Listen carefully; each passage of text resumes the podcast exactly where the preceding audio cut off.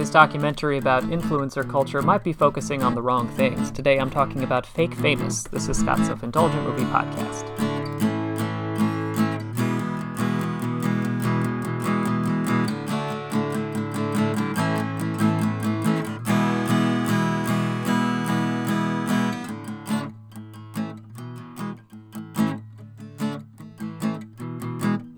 Hello, movie friends. Welcome to Scott's Self Indulgent Movie Podcast. I am Scott, and today I am talking about a documentary. It's an HBO documentary or a Max documentary. I don't know what the hell they're doing over there anymore.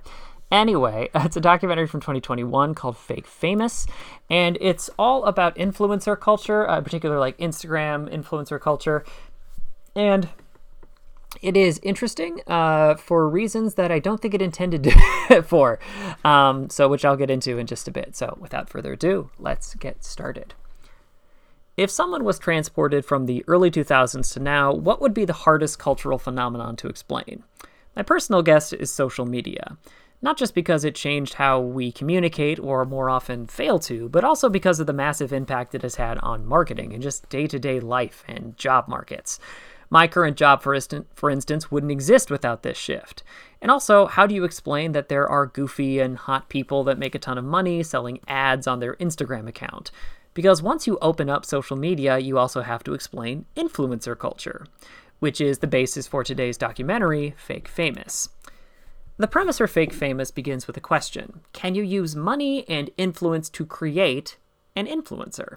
Using this as the springboard, filmmaker Nick Bilton and company decide to conduct an experiment to see if they can turn three folks who dream of influencer money and fame and turn them into successes. Along the way, they'll examine how much actually goes into the business and the kind of players you might not have already considered. So, I think Fake Famous may have chosen the wrong thematic focal point. The movie begins with a brief explanation of how influencer culture works, some auditions for potential participants in the experiment, and then a walkthrough of everything that three chosen people are or aren't willing to do to earn said fame. The goal here appears to be twofold. One, dive into how the business works and explain it to people who may not understand it. And two, shine a light on all of the shady or dishonest practices that go into crafting influencer fame. And I'll be the first to admit that this movie is designed for people who don't work in social media or have a strong understanding of it. Mostly because it treats a lot of well known aspects of social media like giant reveals. Like, you mean to tell me that social media is flooded with bot accounts that people pay for? Next thing you'll tell me is that those amazing looking photos from a favorite fitness influencer aren't a real representation of their post workout look. What is it? Oh, it is? Oh, holy shit! Social media has been full of smokescreens and fake nonsense from the outset. This isn't breaking new ground. In fact, the documentary's most impactful info dumps are usually due to scale or the extreme ends of the spectrum, like how someone with a bot farm how much someone with a bot farm can make, or how a famous New York City living account was run by someone living in LA for two years.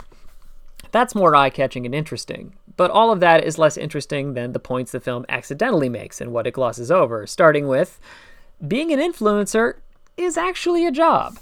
Much like being a professional actor, I think a lot of people assume being an influencer is easy. Just take interesting or sexy photos of yourself, become popular, make business relationships, and get flown around the world for free and make money you don't deserve. Something like that.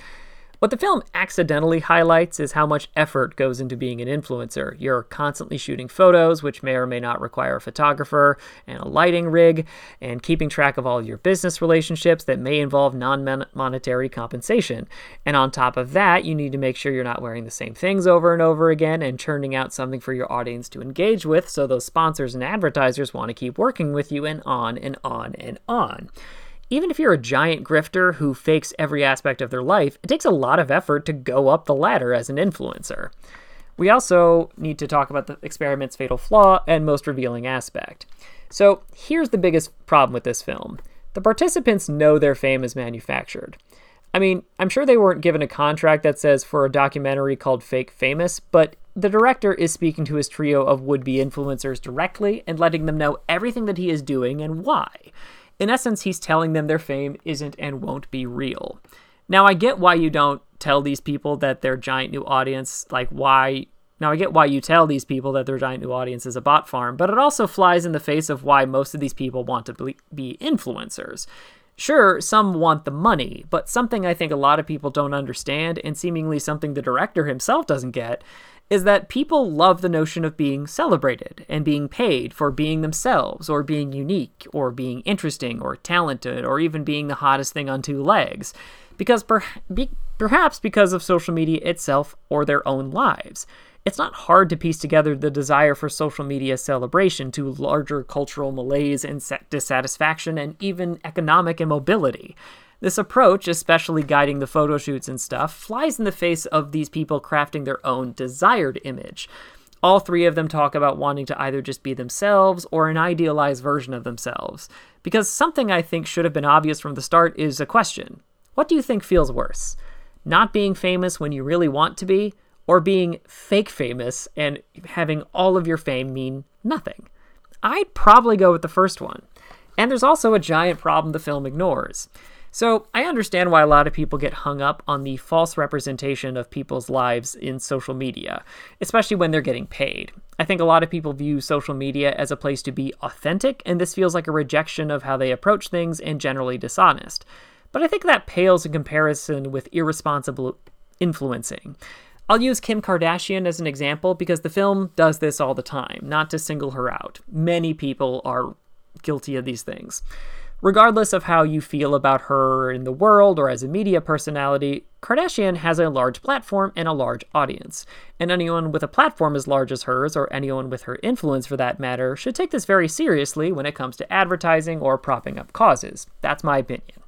And what do I think is more irresponsible? a photo shoot for the next season of her reality show where the family is photoshopped together, or a real video of her taking the diet product that keeps the pounds off. In my opinion, number two is more insidious, and it's an issue that this film doesn't tangle with. It's much more interested in Photoshop and stage location and bots. Meanwhile, young people might be taking supplements that aren't safe because the influencer they propped up, the, the influencer they liked propped up some loosely regulated diet product it reminds me a lot of how the emphasis the emphasis in terms of criminal investigations into wrestling have all done, had to do with whether or not wrestling is fake and not whether or not the business is immoral. In the end, my view of this film is that this film isn't the film it was trying to make, and that's actually the more interesting one. Primarily, mostly because its primary focus is old news. This has been Scott's Self Indulgent Movie Podcast. Thank you so much for listening. Don't forget to like, share, and subscribe wherever you get your podcasts. And don't forget to join our Facebook group, Scott's Self Indulgent Movie World, for the latest reviews, discussions, and more. See you next time, everybody, and stay safe.